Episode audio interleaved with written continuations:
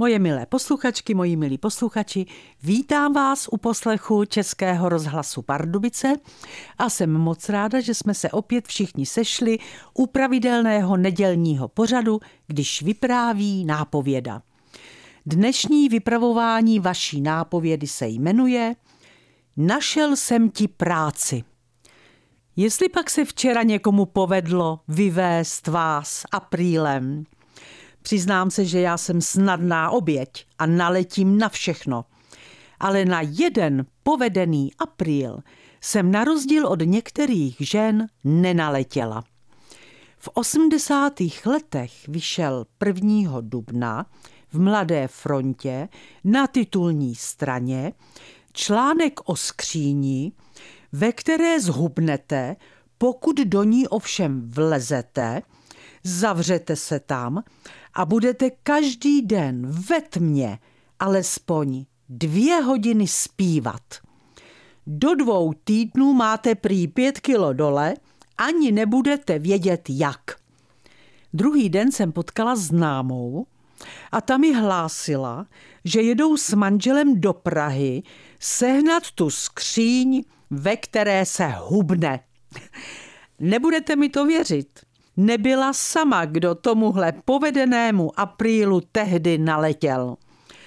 A po zázračné skříni vám povím aprílový příběh mé čtenářky, která mi ho před lety vyprávěla po jedné mé besedě. Dostala jsem výpověď. Na tom není nic neobvyklého, ale já byla poprvé od školy nezaměstnaná, a snášela jsem to dost špatně. Něco si seženeš, utěšoval mě Kája, který se ke mně nedávno nastěhoval.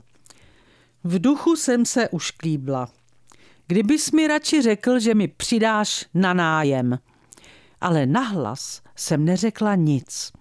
Chodili jsme spolu dva roky a čekala jsem, že se konečně vymáčkne a vezmeme se.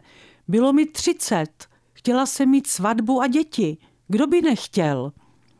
Ale teď jsem byla bez práce, celý byt jsem měla vygruntovaný, každý den jsem vařila a pekla, ale také jsem všude možně pročítala inzeráty. Jednou mi Kája poslal SMSku. Miláčku, našel jsem ti práci. Objevil jsem tenhle inzerát. Přijmeme dívky. Radostná, práce, při které se nebudete nudit. Denní i noční směny. Návštěvnost až 400 lidí za den. Miláčku, zavolej tam. To vypadá na nějakou recepční, napadlo mě. A to by mě i hodně bavilo. Alespoň bych si zopakovala Němčinu a angličtinu. A práce v noci mi nevadí. A tak jsem tam hned zavolala. Příjemný ženský hlas mi řekl adresu firmy a prý mám hned přijít, že se určitě domluvíme. Sedla jsem na tramvaj a za chvíli jsem tam byla. Když jsem přišla před dům, kde firma sídlila, všimla jsem si, že je na domě obrovský plagát, na kterém je stejný text, jaký mi poslal Kája. Kolem postávali plešatí svalovci, Zastavovali muže, kteří šli kolem, zvali je dovnitř, dávali jim letáky. Byl to bordel. Šla jsem domů a bylo mi do breku. Tak Kája si myslí, že jsem nějaká... Když večer přišel a já mu řekla, kam mě poslal, chvíli na mě koukal a pak se rozchechtal. Cože? Ty jsi tam šla? A jak jsem asi mohla vědět, že je to inzerát na bordel? Napsal si mi, že si mi našel práci. Ty jsi tam opravdu šla? To si nepochopila, že je to apríl? Víš, jak jsem se smál, když jsem ti tu SMSku posílal? A celé oddělení se smálo se mnou.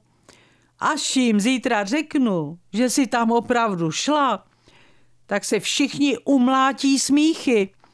A možná, že mi šéf konečně přidá za to, jak jsem vtipný. No tohle byl nejlepší apríl mýho života. Pořád se chechtal a mně konečně došlo, že tenhle chlap pro mě opravdu, ale opravdu nebude ten pravý.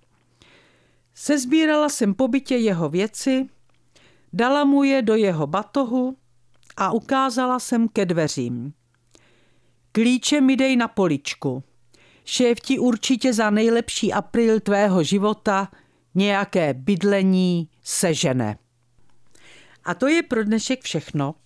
Moje milé posluchačky, moji milí posluchači, opatrujte se, ale hlavně nezapomeňte za týden v neděli zase poslouchat vaší nápovědu, která se na vás už teď moc těší. Vše dobré vám přeje vaše Irena Fuchsová.